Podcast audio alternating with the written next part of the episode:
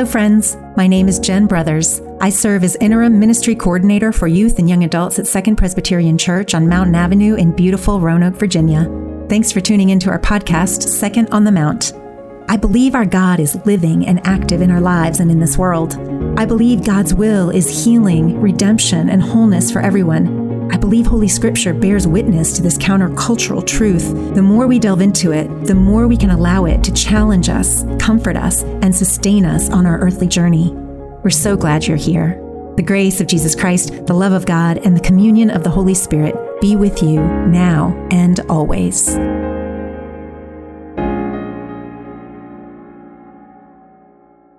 Please join me in prayer. Holy Three in One, may your word reach deep into our hearts, transform our minds, and draw us home to you. Amen. A reading from Matthew chapter 14, verses 22 to 33. Immediately, he made the disciples get into the boat and go on ahead to the other side while he dismissed the crowds. And after he had dismissed the crowds, he went up the mountain by himself to pray. When evening came, he was there alone. But by this time, the boat, battered by the waves, was far from the land, for the wind was against them. And early in the morning, he came walking toward them on the sea. But when the disciples saw him walking out on the sea, they were terrified, saying, It is a ghost and they cried out in fear. But immediately, Jesus spoke to them and said, Take heart, it is I. Do not be afraid. Peter answered him, Lord, if it is you, command me to come to you on the water. He said, Come. So Peter got out of the boat, started walking on the water, and came toward Jesus. But when he noticed the strong wind, he became frightened, and beginning to sink, he cried out, Lord, save me.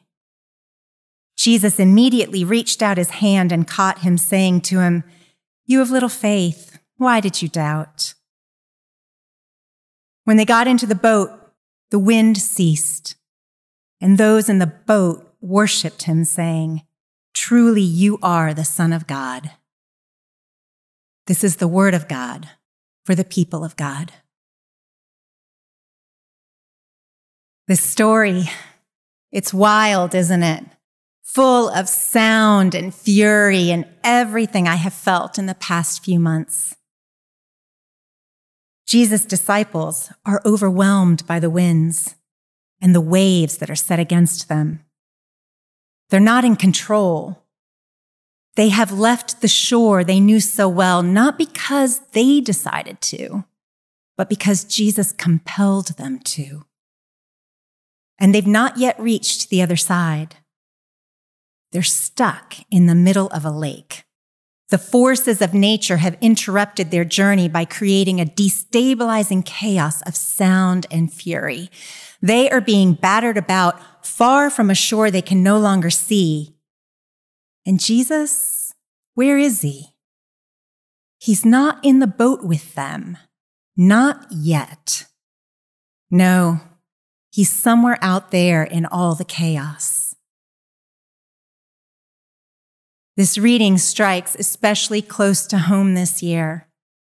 I can relate to the disciples' fear. I understand why they think they see a ghost on that water.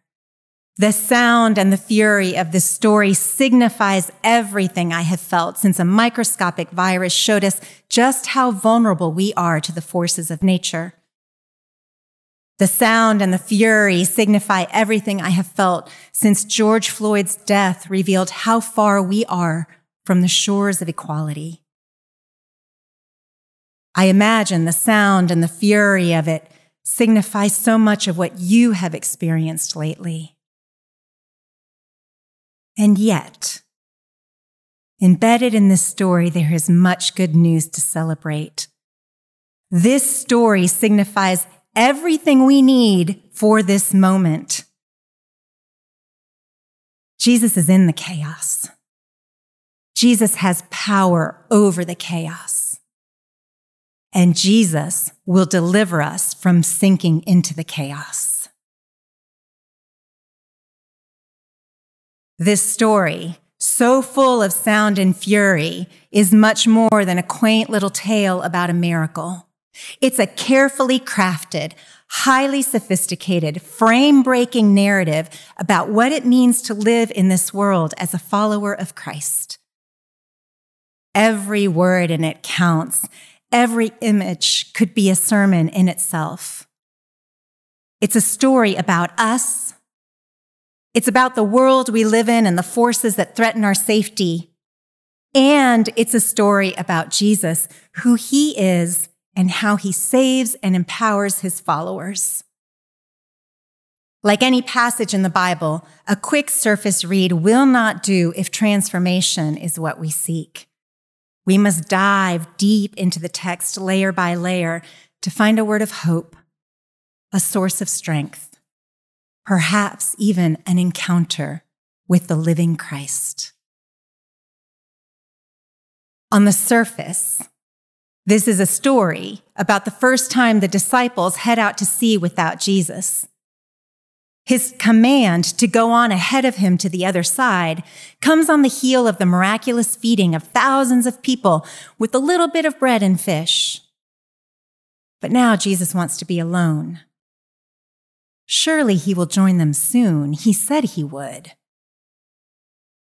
But the night falls and the disciples are far from either shore, and the winds begin to batter the boat. The waves toss them around. They lose all sense of control.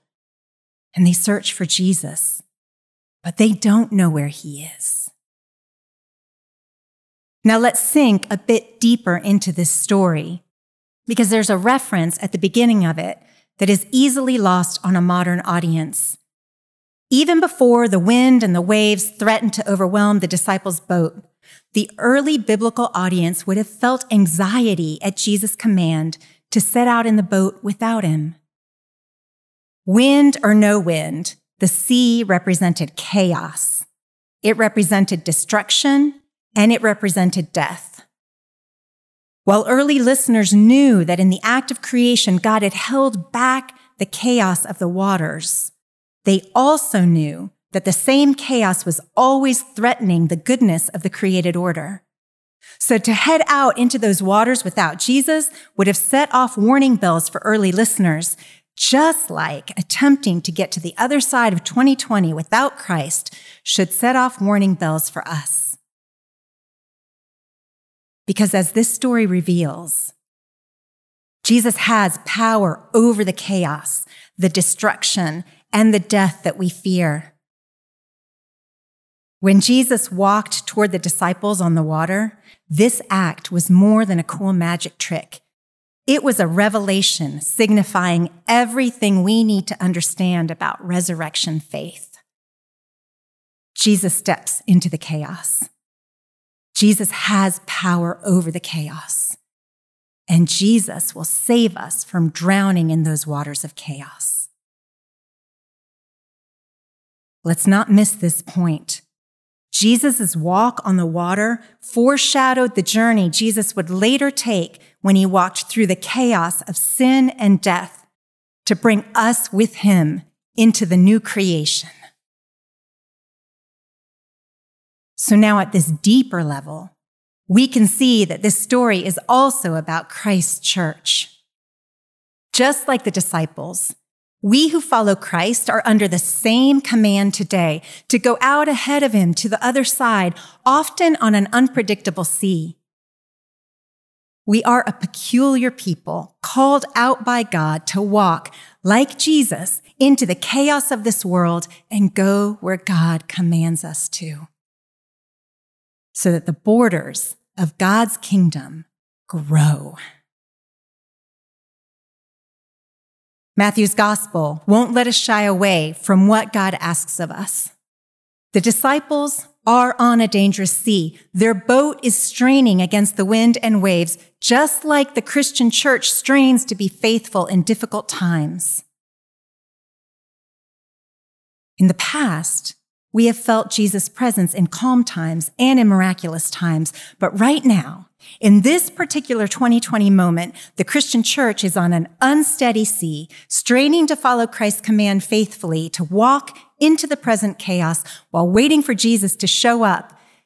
And we're unsure of what that really looks like. So while we wait, we remember this story. Picture the scene. After a frightful night, in the sound and fury of crashing waves and roaring wind, a shadowy figure walks toward the disciples. It is a ghost, they cry out. They are so undone, they cannot recognize the very one they need.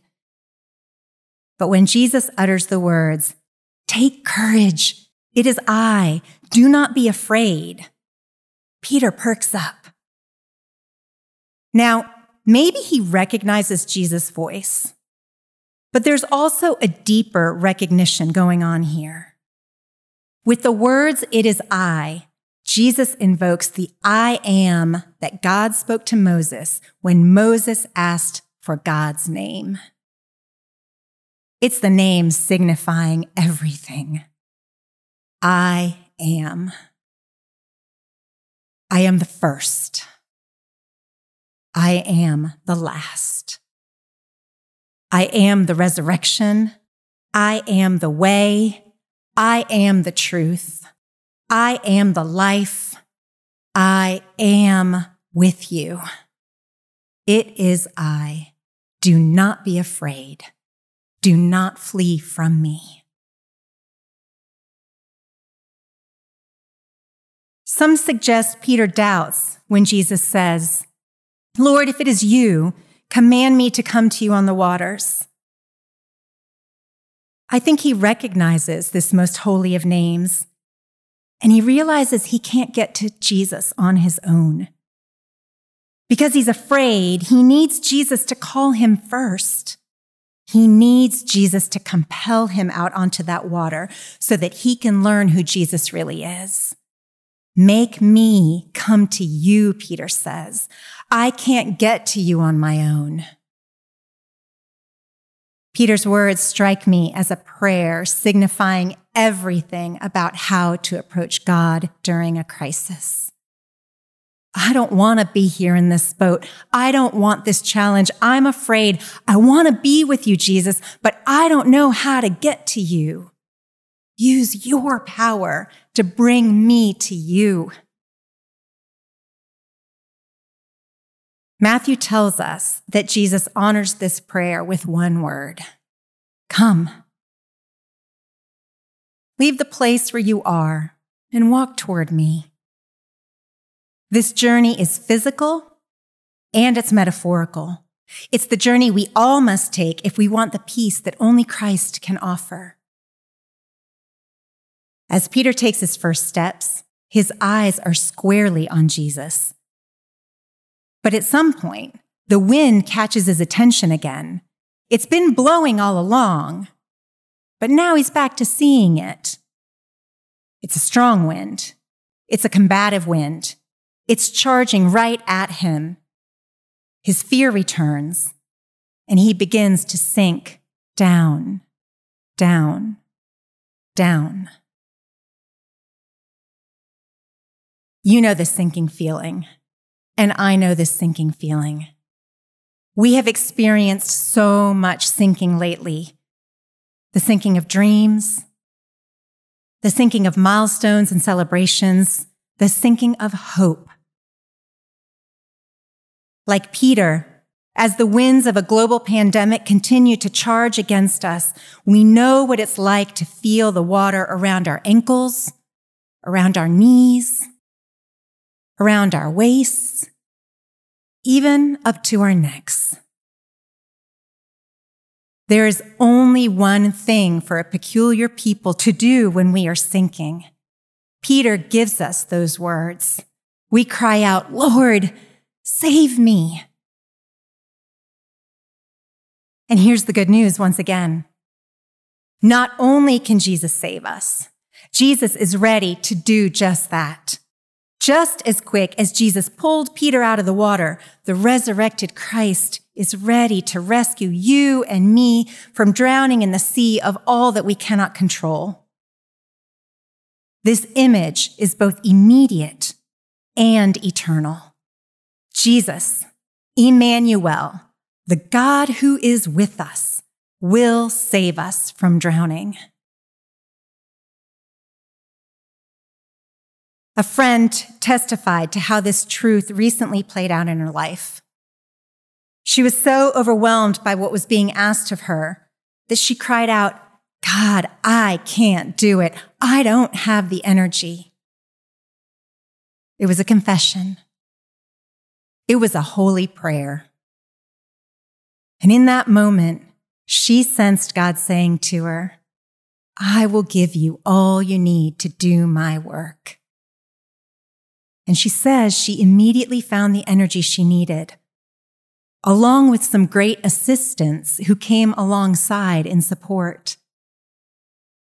She says God gave her everything she needed, not just the physical energy she was looking for. This is what stepping out onto the water with Christ looks like. Instead of running away from God because she feared her inadequacy, she faced God and acknowledged that what was being asked of her just felt like too much. This pandemic is forcing many of us into a space of feeling inadequate, ill equipped, ill prepared on a daily, perhaps even hourly basis. How do we keep people employed? How do we educate children? How do we create an economy where everyone can thrive? Christ is in these moments with us, ready to save us from sinking. There's also a deeper level of saving that the story points us toward. And it's reflected in the word Peter uses when he cries out for help sozon. While its meaning is to deliver from danger into safety, this word primarily references God's deliverance from the penalty and the power of sin and death.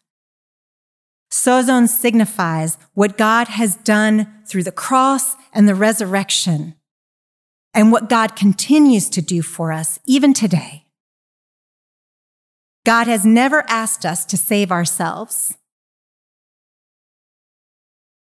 God knows our faith will falter. Our eyes will lose sight of Christ, even when we step out of the boat and into the storm to get closer to Jesus. But the good news is God is ready to rescue us. Our God steps down into the chaos. Our God has power over the chaos, and our God will deliver us from sinking into the chaos. Our job is to step out into the chaos with our eyes fixed on Christ, not the wind and the waves that batter us around. This doesn't mean that we ignore the reality of what is happening all around us. It just means that we don't let what we see cause us to lose faith in the one who met death with resurrection, the one who is even now bringing about a new creation, the one who says, Take courage. It is I, and I am with you. We will stumble. Our faith will waver. There will be times when the sound and the fury of it all causes us to sink. There's only one thing for a peculiar people to do. Follow Peter's lead and cry out, Lord, save me. The one whose power over death signifies everything will bring us to the other side. Because this is who God is. This is what God does. Second Presbyterian Finding Direction by Following Jesus.